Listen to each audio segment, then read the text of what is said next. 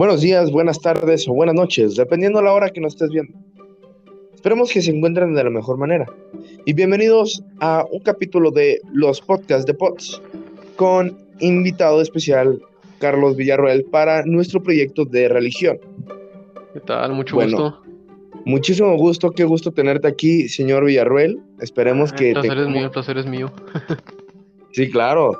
Y esperemos tengamos dos podcasts muy buenos. El primero va a ser acerca de la vida y eutanasia. Exacto, vamos a hablar acerca de la vida y la eutanasia. Vamos a um, definir un poco estos términos, em, cómo afectan nuestras vidas, eh, qué es legal o no, y por supuesto pues la postura de la iglesia, qué postura tiene la iglesia cuando se trata de la eutanasia y la vida, ¿no? Así como también pues vamos a discutir un poco de ética y vamos a discutir si está bien, si está mal, qué opinamos acerca de eso. Entonces, uh, vamos a darle, ¿no? Sí. sí, pues sí, vamos a empezar con las definiciones. Eh, la Organización Mundial de la Salud, o la OMS, define la eutanasia como aquella acción del médico que provoca deliberadamente la muerte del paciente esta definición resalta la intención del acto médico, es decir, el querer provocar voluntariamente la muerte del otro. Así es, una definición fuerte. También tenemos la definición de la vida, que pues es la propiedad o cualidad esencial de los animales y las plantas, por lo cual evolucionan, se adaptan al medio, se desarrollan y se reproducen. Esto según pues la definición general de enciclopedia. Perfecto. Oye, pues hablando un poquito justamente de, la definición de, la OMS, de la eutanasia, es muy interesante, ¿no? O sea, cómo es un acto voluntario. Eh, yo también había escuchado que la eutanasia es eh, una muerte asistida. Sí, sí, sí. Sí, es un, pues es un suicidio asistido, más que nada. Ya que pues, pues muchas veces el paciente no se encuentra en en las condiciones para llevar a cabo pues su suicidio y pues se le da el trabajo al doctor, pero en sí pues está fuerte eso que diga que es una muerte asistida, porque pues es a fin de cuentas arrebatar una vida. Sí, exactamente, que ya veremos el tema del arrebato de la vida y todo el tema de eso ya cuando hablemos acerca de qué dice la iglesia. Pero pues, o sea, ¿cómo? Pues dicen, el tema de la eutanasia viene justamente de, pues sí, pues para uno, para que no se cuente como suicidio, y dos, para matar a alguien que está sufriendo. Ese es como la, el argumento o la premisa que usan muchos que están a favor de la eutanasia, que es, oye, pues la persona está sufriendo, ya para, hay que dejar que sufra, como si fuera un perrito, ¿no? Como, sí, lo, lo toman como si fuese un acto de, de misericordia, de bondad.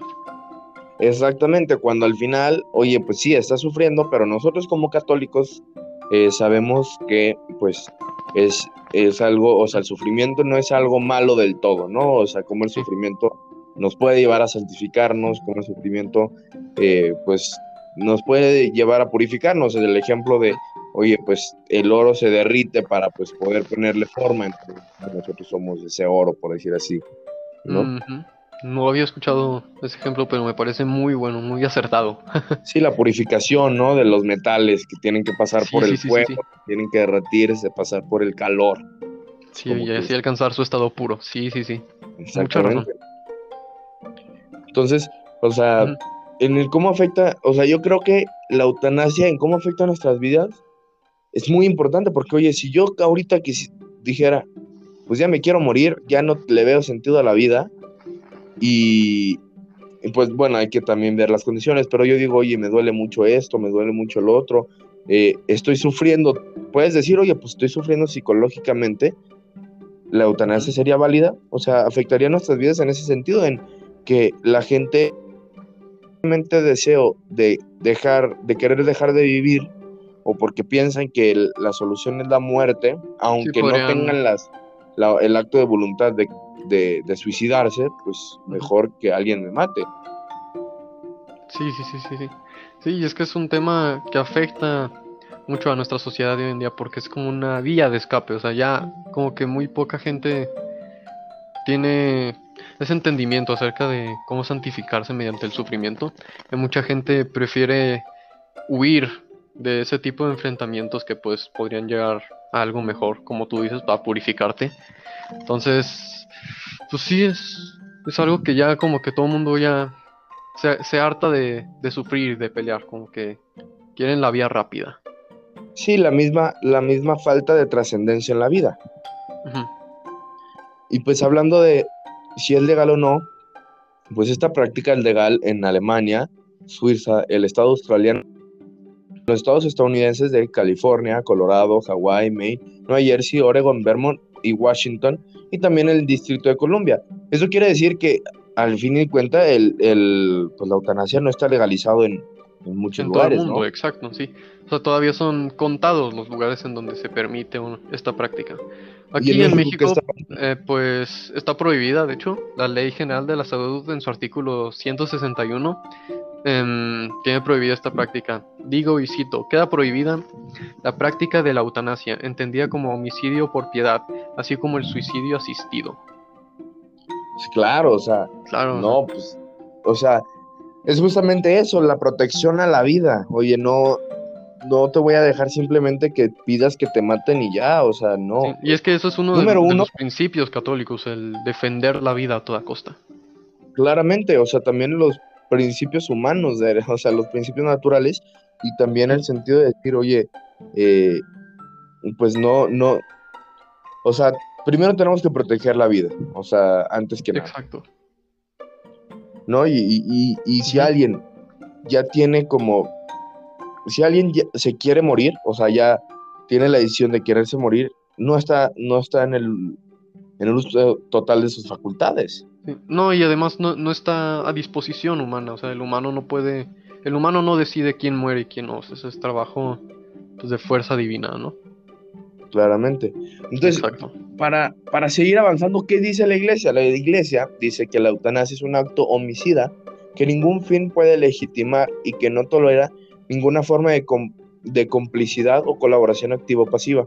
Indica un documento elaborado aprobado por el Papa. Además, la, perdón, el Catecismo de la Iglesia Católica dice que la vida humana ha de ser tenida como sagrada, porque desde su inicio es fruto de la, creación, la acción creadora de Dios, y permanece siempre en una especial relación con el Creador, su único fin.